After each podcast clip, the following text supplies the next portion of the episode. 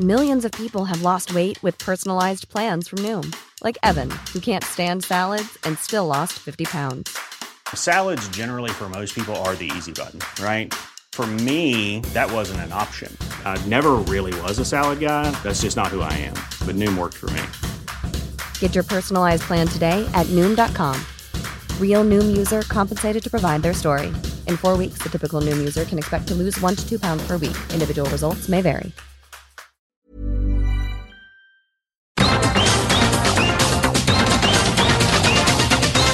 Welcome back. I'm Carl Mack, and this is Combat Chronicles. Loads to talk about today because we've had a UFC pay per view. Obviously, goes without saying. That's why you're here. You want to hear all my thoughts on that card, and well, it was a mixed bag, really, wasn't it? I think I'm going to be forced to talk about a women's flyweight title fight, which, if you listen to the midweek podcast, not something I particularly like doing, but this one at least holds some intrigue. But uh, yeah, UFC 285 is mainly the story of the return of Jon Jones, which, as I say, on the midweek podcast, I had a lot to talk about um, regarding that fight, and still got a lot to talk about it now. Certain questions were answered that I floated in that midweek show. If you haven't listened to it, I'm not going to force you to, but the sort of short of it was is the Jon Jones we saw at 205 going to show up? The sort of impotent grappler, poor kickboxer, just sort of tanking it based on the fact he's got a great chin and can walk you down and just fiddle his way through the fight, which someone took umbrage with and said, You should have a bit more respect for Jon Jones and that. And I'm calling that how I see it. I'm calling that how I see it. What part of me talking about how great Jon Jones was in his prime and how he slipped in terms of how he approaches the sport of MMA and the differences between how great he was in his prime and what we've seen in recent fights is not giving him credit. To just say, oh, well, he used to be great, so I'm still going to say he's great now, that's just having low standards. Not going to do that. But yeah, Jon Jones, he didn't look too great physically. I actually recorded the. Um, sorry, let me the caveat there. Let me finish my sentence. I recorded the midweek podcast before the first. I think it was like the same night I dropped it. They dropped the sort of promotional shot of Jones. Looked like he had a bit of a gut, and I was like, oh, okay, yeah, all right. Not really certain that Jon Jones has approached this like I thought he was going to. Just a bad angle because at the way, and he looked good, and in the fight, his back looked humongous. He didn't look like body beautiful or anything, but he looked a big, strong heavyweight, like 245 pounds, I think he was, 240 pounds. That's a great weight. That's more than fucking like Stipe Miocic in his prime. You know what I mean? Or thereabouts. It's, he looked big and strong. It looked good. But yeah, I'm getting sidetracked somewhat. The fight. Let's talk about it. Thoughts going in. Could Jon Jones recapture any of his sort of previous form? Could Ciryl Gane do what he needed to do and not shit the bed? That was my big criticism of Gane against him. Ngannou, that essentially he shit the bed. Was it going to be that due to the lack of power from Jon Jones, he's not a big puncher by any means, that Ciryl Gane wouldn't shit the bed? It turns out that it was the wrestling that made him shit the bed and he was absolutely awful. Now, Gane has some talent, there can be no doubt about it. His talent would be better suited to glory kickboxing, in my opinion. Um, don't think, or maybe something like you know, Rizin. You know, it'd be fine, like stomping people's heads out, um, because they've got like an absolutely woeful heavyweight division. But yeah, in terms of MMA, Ciryl Gane, everything I heard about him, and I think I spoke about this in the podcast, but everything I'd seen and everything I'd heard, just I didn't see the hype. Liked him more going into the Ngannou fight than I have done subsequent to that people go, oh, having a close fight with Ngannou, that's good. you know what I mean? He, he, had a really close fight with him. Yeah, he did. He did. And Ngannou with one leg, who out wrestled him, and you know, Gane made bad. This bad IQ demonstrated in that fight. That's what worries me. It's the bad IQ. You can beat the immense athlete that he is at heavyweight, and he absolutely is, and have the striking ability that he has, and he absolutely has it. And you can be still relatively young in your career, and I'll give you some sort of sort of dispensation for that, and I'll you know make allowances for the fact that you're not quite there yet. But when you hear the stories, and I think he said himself that you know essentially he doesn't go to the gym unless he's got a fight booked. That's a guy who doesn't want to learn. That's a guy who doesn't want to progress. That's a guy who will never progress. That's a mentality thing. And when you see him make bad decisions in fights, yes, that will come with experience, but it's also got to be down to mentality to some extent. And when I see him capitulate like he did against Jon Jones in this fight, which I'm going to get to, I promise, that's a mentality thing. Stick a fork in him. You might think I'm being sort of harsh, unfair to Gane. You know, gone up against the, the hardest puncher in MMA and uh, one of the all-time greats, and in both fights lost to a varying, in a varying degree of awfulness. Uh, but you know, there's, there's certain things that just don't sit well with me. Jones, you know, pressured him, and it's Gane's lack of knowledge that causes him to be so easily pressured. He's able. He wants to concede ground, um, and then get further closer back to that fence because he knows he lacks the, the acumen to deal with Jones's grappling. I mean, can't get overhooks. Can't, he doesn't. even got a clue. Completely woeful, and Jones practically kicks him straight away, giving him something to think about. There was a point where I guarded him with a sort of uh, rear side body kick, and I thought, oh, here we go. There's something here. Not the low blow.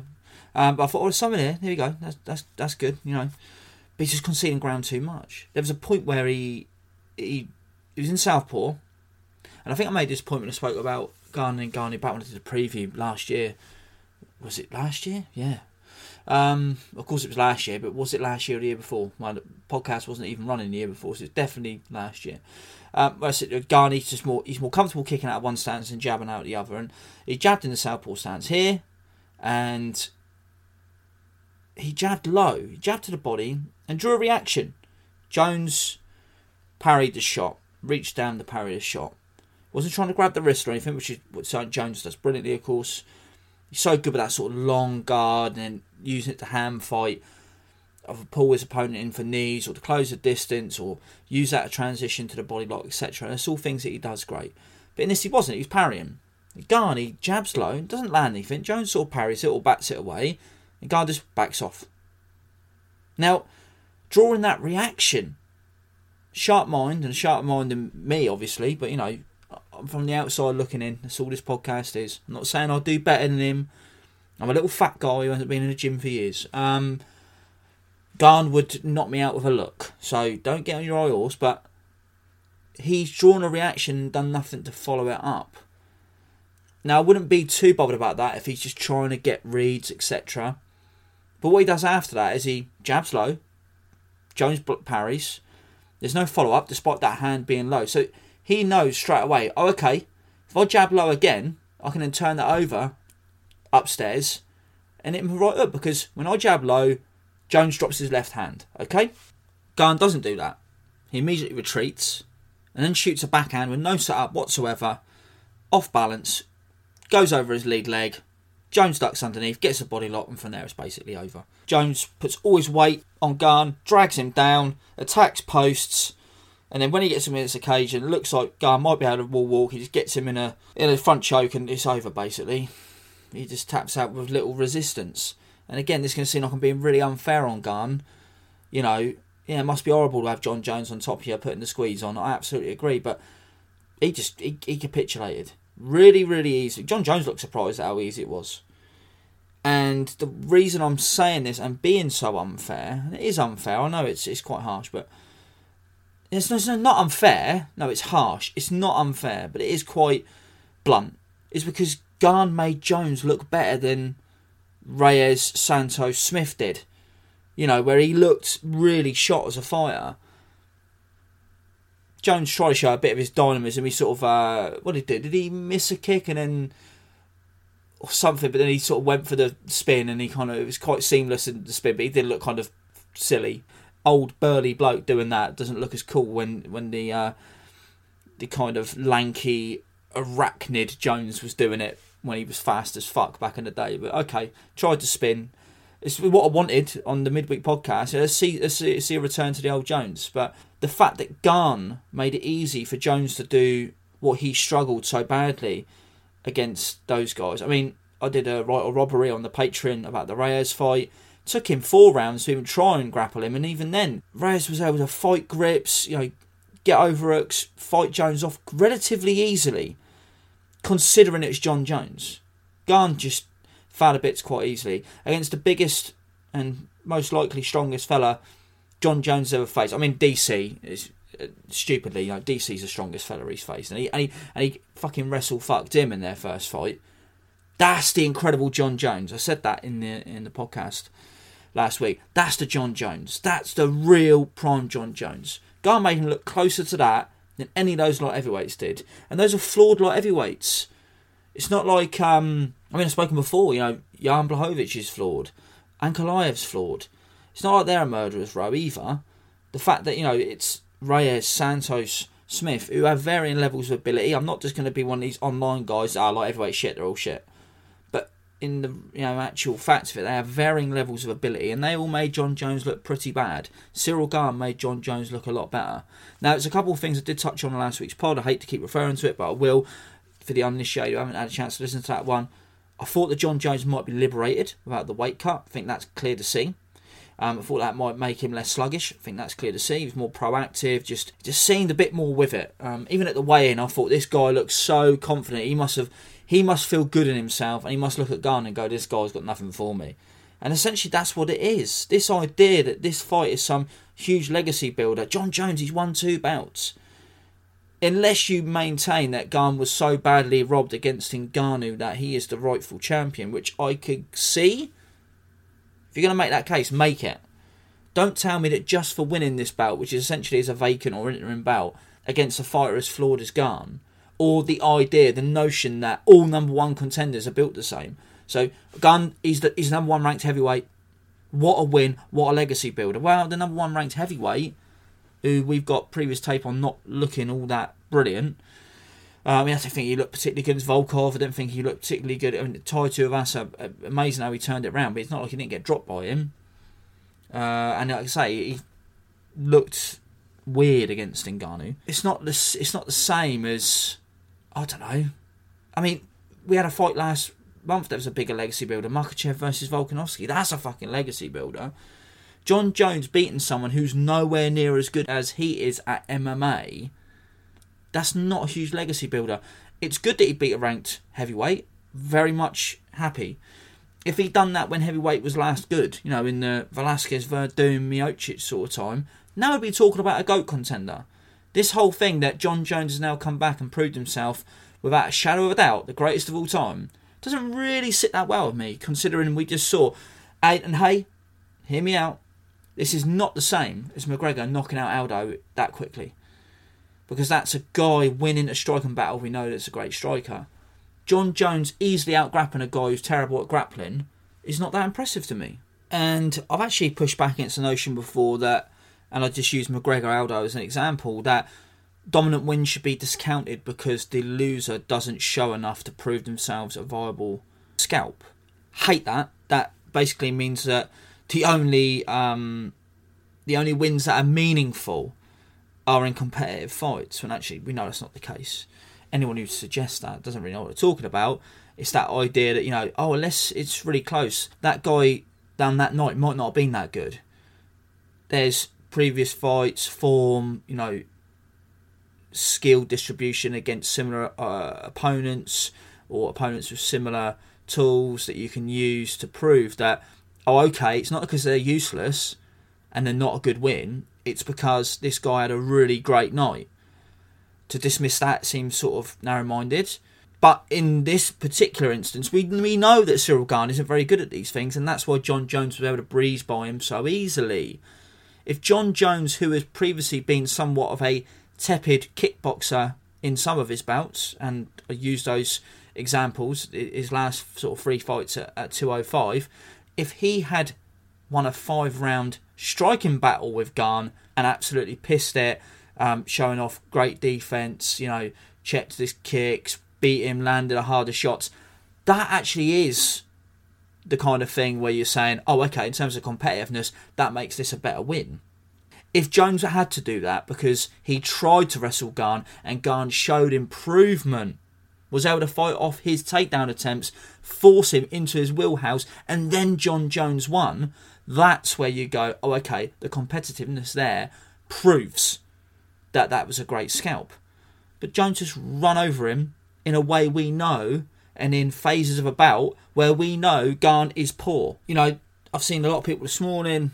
Um, some people I really respect, and some people I I've never seen before. Uh, maybe, maybe I'll grow to respect, but I doubt it. Saying he's proved it. He's come back after three years, won the second bout, and you know he is the greatest of all time.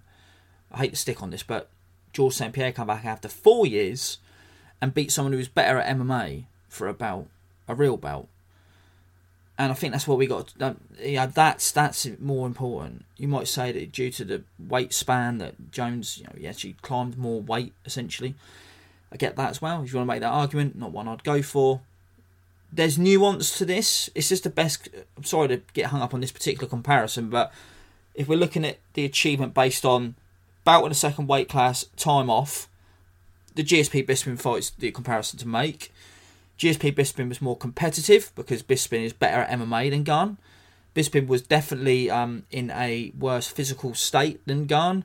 He just had the up and down fight with Dan Henderson and probably only had one eye. And he was able to make a better fight of it with GSP. So GSP, you know, essentially had a closer fight with a guy who was in a worse condition than Gane. But then Bisping's way better at MMA than Gane. And that was, regardless of what you think about the competition at the time at 185, not getting a look in due to Bisping sort of going on a veterans tour. That was the real middleweight title, the lineal middleweight championship. This is not the lineal heavyweight championship, unless you're going on some notion that Gane should be uh, rightful champ by way of robbery. Fight was weird and close. I spoke about on heavy hands. Weird close fight and uh, not really worthy of pure robbery in my opinion. But either way, if that's the guy who's your main heavyweight champion, it's still not that impressive. The lineage, in my opinion, does make it a more a more impressive achievement. But and as I say, the lineage at middleweight not was not indicative of the state of middleweight. You know, if GSP had stuck around, he probably would have lost to Whittaker. I mean, he would have been murdered against Yoel Romero. That doesn't matter. The the achievement is what matters. If we're comparing achievements, Bisping was better at MMA. He was more dangerous to GSP with his historically good takedown defense, um, get up ability, and kickboxing skill than Gane was with his pure striking, which we know you can take him out of the, out of his game. You know, he's at his most potent when he's not just sort of being lulled into a feinting battle. And he was so scared of the grappling here, that's basically all we had. So yes, I'm well aware that Jones came back after a long time off, and I'm well aware that Garner's in his physical prime. But forgive me for thinking that GSP's win over Bisping is way more impressive. I'm also well aware that for many of my listeners, the whole GOAT debate is a waste of time. But I just trying to respond to the sort of purveying conversation that, that I'm seeing today, and that's that's it. You know, it's not just Jones won the bout; it's Jones won the bout, and look how amazing he is. Well, I'm glad that Jones has shown some sort of return to form. That's good to see.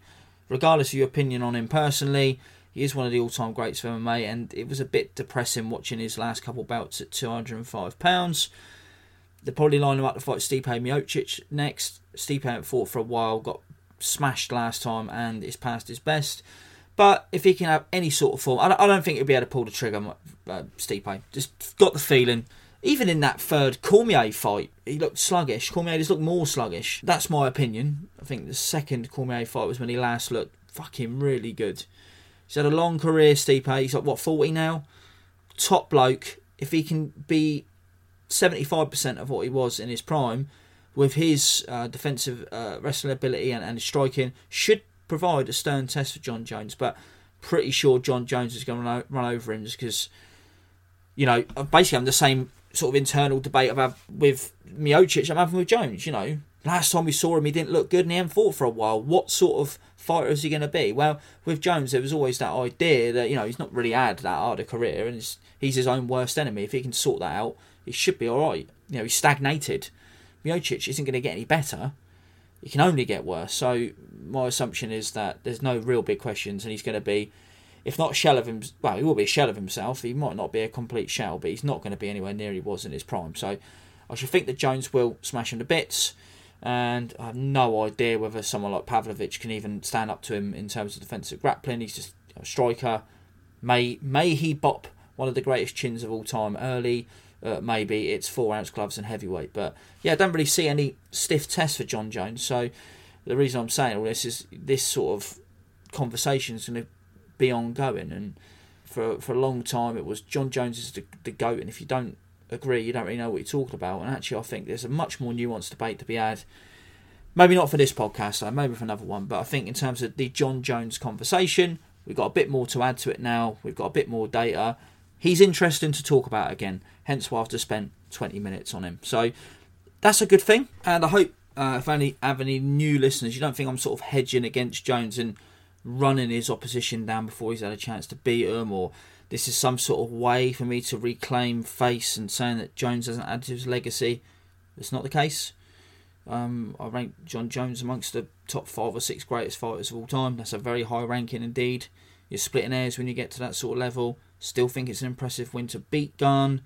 Uh, that he, you know, at this stage of his career, he can still cut through someone with those sort of deficiencies easily because that's not always the case. Some people just, you know, there could be a time where you know you're completely shot and someone like Gane just pushes you off easily. You, are completely depleted athletically. This just does show a level of uh, longevity for Jones that's impressive that you don't tend to see with fighters that burn bright early. You know, very much Jones was brilliant right out the gate, tapered off after some excellent defences, and looked very much like a veteran fighter who was past his best the fact that he can still do this at this stage after timeout uh, of the sport, that's good.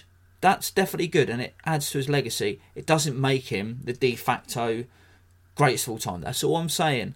This is not a case of me going, oh fuck it, he's beaten Gane. How can I figure out a way to make it not that impressive?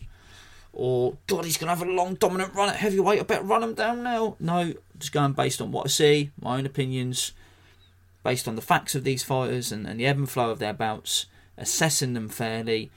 If you're new to the podcast, apologies if I'm not talking about your favourite fighter uh, as you want me to. And if you're a long time listener to the podcast, I'm sure you'll know that I just feel disappointed that Jon Jones wasn't as brilliant as he was and as exciting, as innovative as he was, creative as he was in his early days. That's what I'm annoyed about yes, the stuff outside the cage annoys me and makes me not be a fan of his, not root for him, but to not be a fan of his fighting is a totally different thing. You can root against someone in a fight and still enjoy what they do in a fight or fairly assess what they do in a fight. If you can't, then you probably shouldn't be talking about fights. I think, you know, if you're completely ruled by bias, not a good thing. So, yeah, me, uh, was not a fan of was was let me start it. Let me show you my sort of journey as a Jones fan. Massive fan pre-title. Rooted against him against Shogun because that was my favourite fighter at the time. Uh, a bit annoyed with him after that, but not his fault. But you know, still amazing to watch him work. You know, he fucking pasted Machida and dissected everyone else. Gustafsson fight. I, I always thought he won that fight. To be honest with you, maybe that's a one for right or robbery, but that's when you start to see cracks in him in terms of not being this dominant fighter, or rather that the outside life was starting to, you know, encroach on his in cage abilities. After that, it's been a mixed bag. Some great performances, some not. Obviously, the DC one is the best performance of his career, in my opinion, based on what we knew going into that fight. That's the legacy builder. Gane don't come close. So yeah, this is like cherry on top stuff, really. But in terms of the current conversation with Jones, it's good that he won. It's good that we got something. I mean, if Gane had won, it's like, ah, uh, the UFC champion is someone who wasn't good enough to beat the guy they got rid of. This is what they banked on. This is what they banked on. People going, wow, if Ngannou was here, Jones would just beat him anyway. Stupid people like that. And he might well do, but it's stupid to just assume. You can't crown someone based on what they might do, only what they have done. That's what the UFC's banked on. They've banked on Jones beating someone in a better fashion than Ngannou, so people forget that the real champ's gone. And with 90% of the rhetoric I've seen today online, small sample size, admittedly, it has worked. I hope and pray uh, that my listenership are not as easily swayed, and I'm almost certain that's the case. But obviously, as always, if you want to have a discussion about it, hit me up on Twitter at CombatCR. Plenty more to talk about on this card right after this commercial break. Millions of people have lost weight with personalized plans from Noom, like Evan, who can't stand salads and still lost 50 pounds. Salads, generally, for most people, are the easy button, right? For me, that wasn't an option. I never really was a salad guy. That's just not who I am. But Noom worked for me. Get your personalized plan today at Noom.com. Real Noom user compensated to provide their story. In four weeks, the typical Noom user can expect to lose one to two pounds per week. Individual results may vary. Welcome back. We're still talking about UFC 285, of course. Alexa Grasso defeating Valentina Shevchenko for the UFC 125 pound women's belt. I'm not going to talk about this at length, but it is interesting the dynamic here and how it played out. Um, Grasso I've never been particularly fond of, bit of a decision merchant. In the division as painful as this, that can make it even more arduous to sit through. But she has chipped away, she has improved, and she managed to hold her own here, and that's why she was able to win this bout. And Shevchenko, we know that most of her opposition are so far below her and get so overawed by the potential to be cracked by one of her well timed uh, shots, um, be it wrestling or striking, that they go into a shower. And, and when you go into a shower at Shevchenko, she doesn't amp it up and go, fuck it, I'll get rid of you. You're a level below me. You're two levels below me. She just starts fucking around, basically, and her fights are painful to sit through. I'm sure there'll be listeners who are big fans of Shevchenko and respect her for what she's done. I certainly respect her for what she's done, but I just don't find her very interesting to talk about. That's all I'm trying to say. Grasso did not let her fight her own pace. When she was grounded, she was constantly trying to scramble, constantly making Shevchenko work. And on the feet, she was chipping away. She was very basic, basic sort of southpaw pressure, pressure boxing.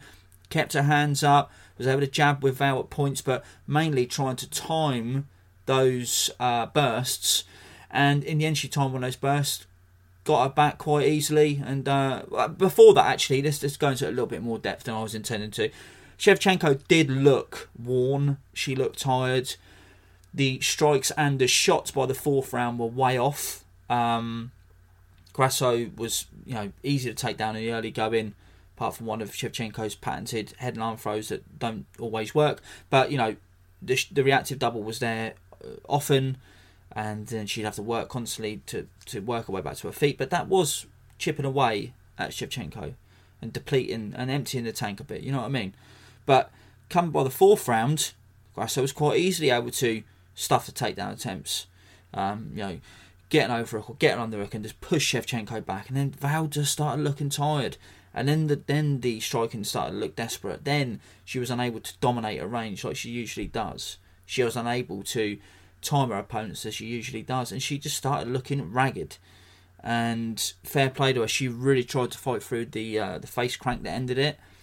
I spoke last week about early contenders for the sort of finish of the year awards next year. I'm already thinking about it. This one, we're three months into the year. This one's going to be on there, given who it was against, how it sort of went against. Well, I think the ebb and flow was favouring Grasso by this point. I think if she'd won, if she'd not finished Val in this round, I think she probably would have won the fifth round based on how Shevchenko was looking. And then we're talking about one of those three rounds. Did she land enough to? Because she did land some sharp punches early on. She was able to time Val as she come forward and, and crack her with one twos and, and whatnot. So we're then thinking, is this a 10 8? Have we got a draw? Did she win them one of them early rounds? Um, and she could have won anyway, but as it stands, doesn't matter at all. Got the finish and uh, fair play to her, new champ. But yeah, unfortunately, you know, as much as this throws a spanner into the works at 125, and it kind of, I don't know if it's the right word, but sort of serendipitous that started talking about 125 women's on the last episode. Keep talking about the last episode. I guess because I haven't done an episode so long, I've got nothing to refer to. But Blanchfield, you know, she's now an interesting fighter at 125. I think um, Shevchenko's going to get the Nunes tax and we'll get an immediate rematch.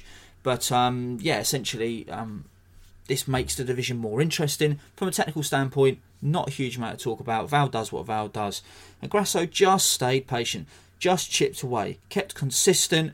The striking is relatively basic, um, but it was the intangibles. It was the it was the pressure. It was the stamina. It was everything um, which other Shevchenko opponents haven't had. That poise, the ability to stay focused in the moment that allowed her to pressure Val down the stretch and eventually got her the win. Some nice little technical bits in there, but nothing to write home about. It's just, you know, it's good for women's 125.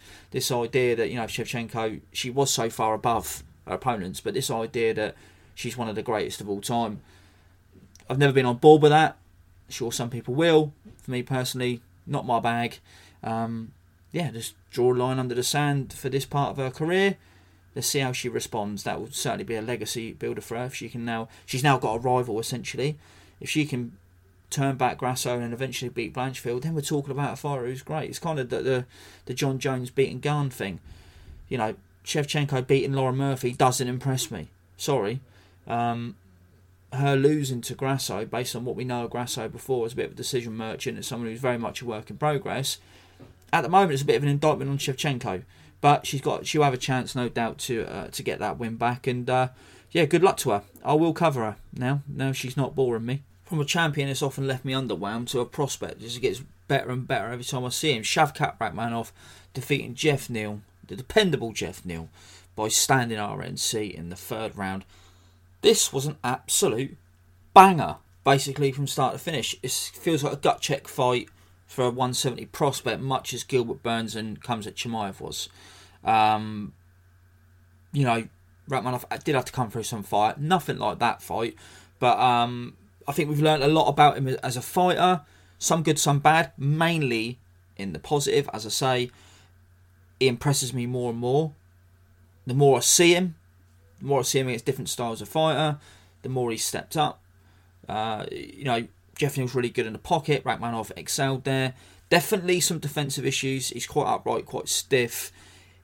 He likes to double up on the on the rear end. You know, kind of walk forward, double up on the right hand, try and move you around, try and catch you off guard, try and change the tempo of that shot. Tends to work. In the third round, we see him do it, throwing leading up the third round, he started really working his beautiful right hand to the body. You know, he couldn't really win the lead hand battle with Jeff Neal in the open stance matchup. He was closing distance better with kicks uh, and with knees. But, you know, he really did find a spot for that right uppercut to the body. In the third round, he does it with no setup whatsoever and walks into a, a big counter combo and, he, and he's on rubber legs. So there is some things to work out in that regard. He's a bit upright. Um, does like to keep his hands sort of around nipple height and a bit lower.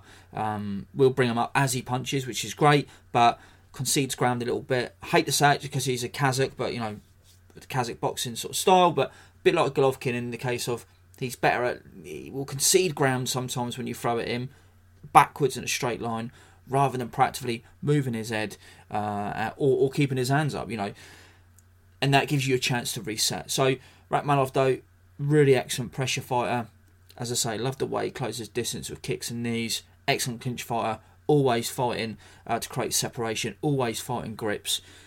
Excellent in that regard. Um, Neal, lovely pocket boxer, but Rakhmonov able to meet him with knees, elbows, um, fighting off, uh, fighting him off in that range as well. So I thought really Rakhmonov passed every test, even though Jeff Neal had his moments, because someone like Jeff Neal is going to have moments. We can't see uncompetitive fights at this level. The fact that Rakhmonov passed that test, beating Neal or competing with Neal. Actually, I think he did beat him in all phases of the fight, but obviously there were moments when when Neal uh, really did shine brightly. But really, Rakhmonov came through the stamina test. He came through the chin test. He came through the range test. He came through the pocket test. He came through the grappling test. Every single test he passed, and then finishes him late on in the third round. So for me, the fact it was competitive only makes Shavkat Rakhmonov look better. As I say, just as a fighter, love how he operates in the clinch, love the kicks. Um, I think you know even in the, in the open stance matchup, that right leg of his is just a, an immense weapon. I do think that someone longer, more defensively responsible Neal might be able to test him even more on the feet because, as I say, bit stiff, bit upright, a little bit straight on at times. But all in all, excellent performance. And yes, that sort of holy trinity of 170 pound prospects Khamzat Chimaev, who might not even be able to make the weight. Jack Della Maddalena, who's not had that big test yet that Chimaev and Rakhmonov have had, and obviously Shavkat Rakhmonov. They make the division look great going forward, but you know JDM hasn't had that test, as I say. Chimaev might not make 170 again, much I'd love him to be able to do so. It might well be that Shavkat Rakhmonov is the coming man at 170. So once we get this Leon Edwards Kamaru Usman rubber match out of the way, I think you know there's a couple other fights that Rakhmonov can take at 170. and I think he's ready. He's, he's basically ready. Jeff Neal was what seventh, eighth in the division, coming off career best win over Luque. I think you know Rakhmonov's there. You know you've got someone like Belal Muhammad who's proven himself and ready for a title shot, but he's yeah, it's, it's a fight filler. That's that's that's a that's a title fight filler. That's someone who's just sort of worthy of a shot. I don't think he's actually a legitimate, even in a favourable styles match, a real legitimate title challenger. He's just been around for a while. He's put together a really good run. Shavkat Rakhmonov, in my opinion, he could be a legitimate elite fighter. He looks like it. If you'd have put him with Leon Edwards tomorrow, I think Leon would definitely have his moments. Uh, sorry, he wouldn't have his moments. He'd have his opportunities. Of course, Leon Edwards is going to have moments, but I just feel like Rakhmonov. He just he fills that space so well. He's always on top of you. I, I, I would probably pick him to beat Leon Edwards by decision, even though Leon has so many good, and obviously he might not beat Usman in a rubber match. This is just spitballing, but even though he's able to do things to counteract what Rakhmonov does well, you know, he's also an excellent clinch fighter. He's also so good at framing off. He's also excellent with uh, kicks, knees, elbows. That's Leon's thing, you know. Just feel like Rakhmonov does those things, but sets a faster pace. Um, I just, you know, my battles with Leon as a fighter have are well documented on this podcast, but just feel like Rakhmonov could win a decision against him, not easily by any means, but I just feel like he he does things well that can allow him to compete with Leon where other people can't. And uh, yeah, I just feel like he's very much the coming man in terms of how he puts all those things together and the output that he's shown he could have. I don't know how he'd. I can see what he does to counteract um, you know, wrestling and whatnot. So I know he's got that up his sleeve, but I don't know how he'd fight against Usman. That that's my big thing. If Usman won the title, then I might think, okay, if, if Kamaru Usman's still got it and he's not shot or anything, I'm not sure how Rakhmonov would deal with that sort of dominant uh, wrestler type. But hey, you know, he's shown everything so far that makes me feel like he's got the skills to uh, be an all-round force. And uh, yeah, if Chimaev can't make 170 again, he's legitimately the best prospect at the weight, in my opinion. I guess the point I'm trying to make is uh, you know, if Leon Edwards wins again, the uh, prototypical 170 pound wrestle boxer isn't really around, so would be necessary concern for Rakhmonov going forward. But yeah, uh, not necessarily certain that he'd fail that test, but that's just the thing I'm not 100% sure yet. Um, but yeah, so far, for everyone who can try and grapple with him, he has uh, passed with flying colours. Looks like an excellent clinch fire, and as a as a rangefinder as well. You know, as I say, he lost the jab really today. He was kind of hand fighting with Neal, wasn't really able to establish the jab uh, too often. Um, but yeah, backed it up and uh, adapted, started landing with the kicks instead. So with the open side kick, brilliant work, nice adaptation. I just think he passed with flying colours. Apologies for actually getting excited about a fighter for once, but Rakhmonov's it. And as for Jeff Neal, still quality, good performance. You know, I feel like the Wonder Boy fight kind of made me so low on Jeff Neal. Everything before and after that in recent times, he's been really, really fucking good. So, yeah, Jeff Neal, match him like a winner. He didn't make weight. I think he will next time. Uh, didn't look, you know, strained or anything in the fight. He looked fine. Um, and Dana White, in a rare, decent move, gave Jeff Neal a bonus as well. I hope Rakhmonov got uh, looked after behind the scenes also because I think they're going to want to take care of him going forward because this guy looks like a fucking serious, serious talent. And I pray, and I'm an atheist, but I pray that Chimaev can sort his life out, make 170 because can you imagine if either one of them wins the bout and we get this undefeated Chimaev Rakhmonov fight? You you'd be fucking lying if you if you say you're not excited for that. I think that'd be one of the most intriguing I think it would be almost like a super fight. You know, you can say like, "Oh God, stop drinking the Kool Aid, Kyle." But at the end of the day, like, how often do you get two super prospects essentially that are both undefeated fighting for a belt in a division that's been starved of new talent for a while? Do you know what I mean? Like these two both look at 170, not unbeatable, but fucking scary. And the fact you would, it, I hate to say it because welterweight in boxing is not MMA, but the comparison I'm thinking of is another welterweight fight, and it's Felix Trinidad and Oscar De La Hoya. That's the kind of feels I would get from a fight between Chimaev and Rakhmonov. But it's all about, you know, can Chimaev make the weight? I hope he can. Wonderful bit of Joe Rogan analysis as well in this fight. Shavkat's tall. Thanks for that, Joe. Cheers. I'll tell you who is tall for the weight. Jalen Turner. And maybe this part of the podcast will be most surprising, but I'm actually more sold on Jalen Turner as a prospect after his loss to Mateusz Gamrot in this bout. Um, I think the kind of feeling I saw online going into this was the, you know, Turner's a bit of a hot prospect that hasn't really been tested, and Gamrot's a guy who's basically on fraud watch. And when I say that, I'm not saying the guy's a fraud. He's clearly a very capable fighter. I've covered on this him on this podcast a couple of times before, but really could be even after this fight 0 3 in his last three, in my opinion. Um, I think Tsarukyan clearly beat him. Beneil Dariush clearly beat him. That's obvious, and he did beat him. And I think Jalen Turner actually deserved to win this fight. I'm, I'm not saying it's a robbery like the Tsarukyan fight. I'm not saying that um, Gamrot didn't do anywhere near as badly as he did in the Dariush fight. But for me, based on the scoring criteria, I think that Turner landed the sharper, more impactful blows throughout. I think uh, there are obviously things to work on. Uh, let's talk about what he's got to work on. Let's talk about the scoring first. But I think that Gamrot definitely in the first round did land some ground and pound as uh, Turner was trying to post up, and in the second round, right near the end, with the crucifix landed some ground and pound. It wasn't massively impactful, but obviously there was a lot of it, you know, and uh, it looks optics wise. If you're getting, if you're in a crucifix position and getting pounded on, you know, you can argue for that not to be important to scoring. Um, but even in, in, the third round, didn't do much with the control and you know, looking up at the clock, running around, Turner landing sharp counter blows um, with that long frame of his, all seemed to bother Gamrot throughout. And uh, yeah, for me, I think Turner could have easily won two rounds. I think 30 27 Gamrot, although I could kind of see how you could bend that way if you wanted to. Um, pretty egregious, in my opinion.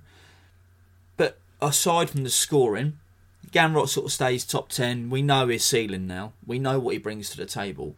I think based on this fight, he's a pretty perfect gatekeeper. Took this at late notice. Um, pretty meat and potatoes as a striker. Can sort of, you know, strike from either stance, but pretty basic stuff. Pretty darn good wrestler. Not an amazingly uh, versatile finisher or anything like that, but you know, he can wrestle. He can strike a bit. He's a good all rounder. Really is a jack of all trades master of none, in my opinion. Need a bit more at lightweight uh, to go to the top, but also if you can't get through that kind of fighter at lightweight, you don't deserve to get to the top. So, harsh as it sounds, at 155, very much still a gatekeeper. I wonder if he could still make 145 where he used to be. But for Turner, actually did better at fighting off some of the takedown attempts, or or at least you know regaining uh, his footing afterwards. Um, showed uh, the ability to try and post up and de- desperately trying to get us back to the cage. But you know that's what you got to do. And I think you know some of the silly mistakes he made, like I think it was the first round or the second round, where just sort of he was on the front foot, doing really well. Pepper and Gamrot shot, stinging him, then throws a naked low kick and just gets taken down. Or in the third round, where um, Gamrot sort of fighting him on a single and he tries to hit him with a flying knee. Looks great. Um, be amazing if it comes off, highlight reels, etc., etc. But in terms of functional output and, and ways of you know defending bad positions, not great. So Turner actually all the physical ability in the world now can see what he's got to work on to take that next step, in my opinion. Whereas for me, Gamrot, his ceiling is very much clear.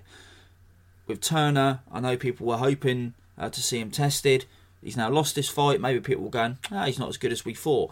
Actually, I think there's a lot to take from a lot of positives to take from this one, and he now knows what he needs to work on. So, well up for seeing both of these guys match as winners going forward.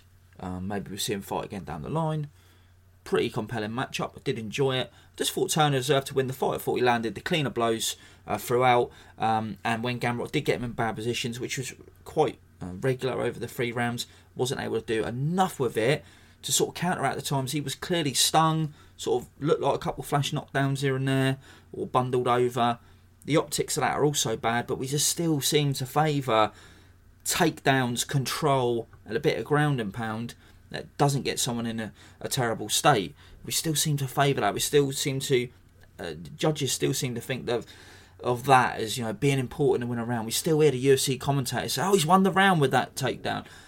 We're fucking ten years in the past, mate. We're fifteen years in the past. Come on now, let's we got to do better.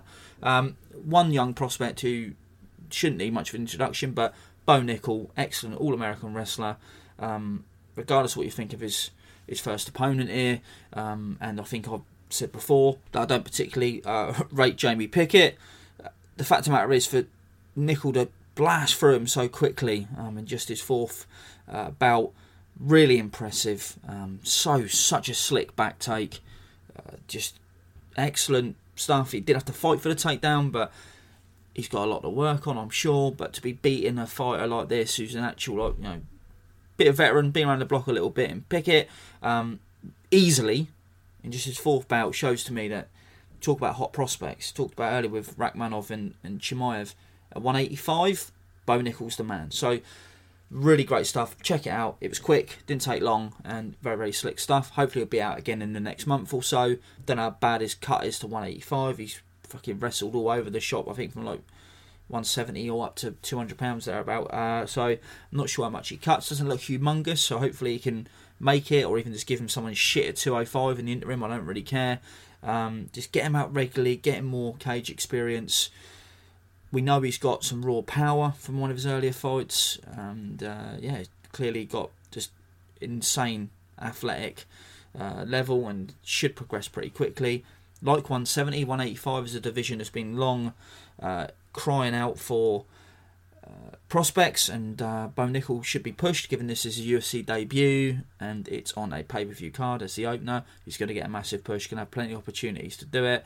Not a huge amount to talk about. Obviously, I'm not a, a grappling expert, but stuff online if you want to check people out. I would have retweeted it this morning anyway. So, uh, but yeah, just check it out. It's well worth a watch. And uh, Bo Nickal looks to be absolutely shit hot. It's kind of thing where like if you can teach him a bit more, say Pereira beats Adesanya, if you get Nickal a couple of fights in the interim, just a bit more experience based on his grappling acumen, you wouldn't say, no, we can't beat Pereira. He's just two, these levels above him.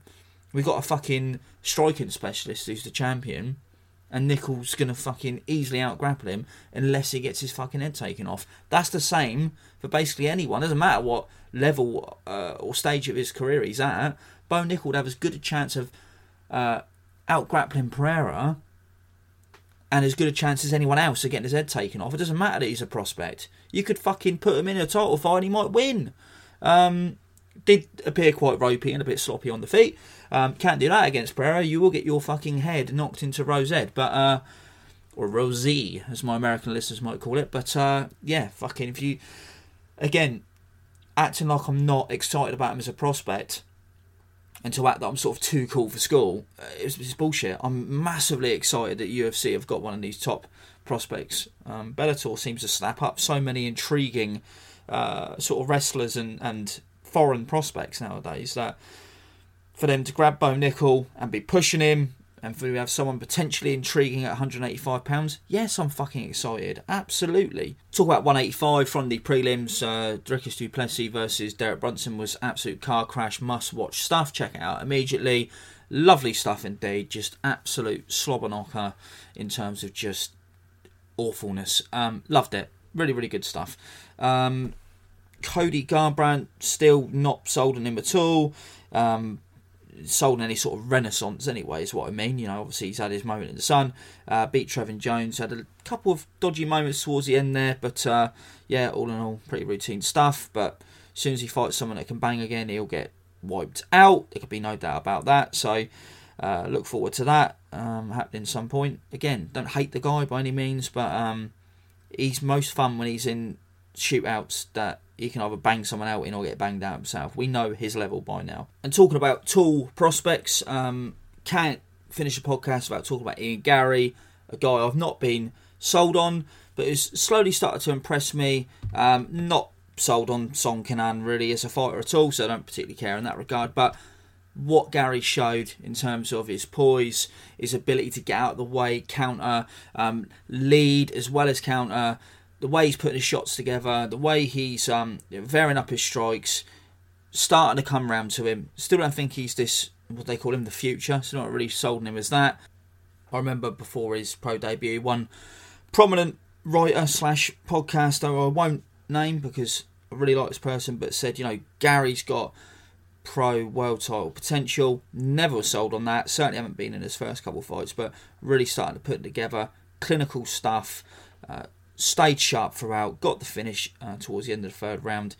Yeah, very much impressed by the performance. Look forward now to seeing him work his way through and progress his way uh, up the ladder. There's lots of interesting fights for him. Um, you know, un- under the tutelage of Henry Hooft and those guys at um, Sanford, Blackzilians, whatever the fuck's it called now. What's it called now? Hold on, I'm going to stop while I check. Of course, Kill Cliff FC. I mean, definitely the worst name they've come up with yet.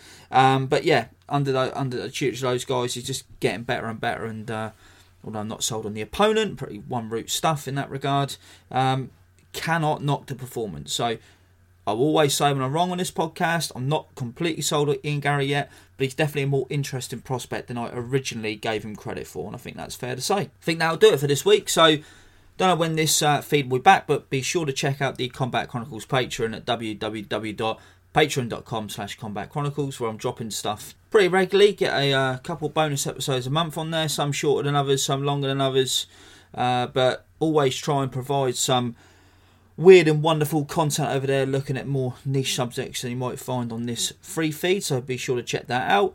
Until you hear me again be it on patreon or on this feed have a good one. Thanks for listening. Really appreciate it. And uh, peace out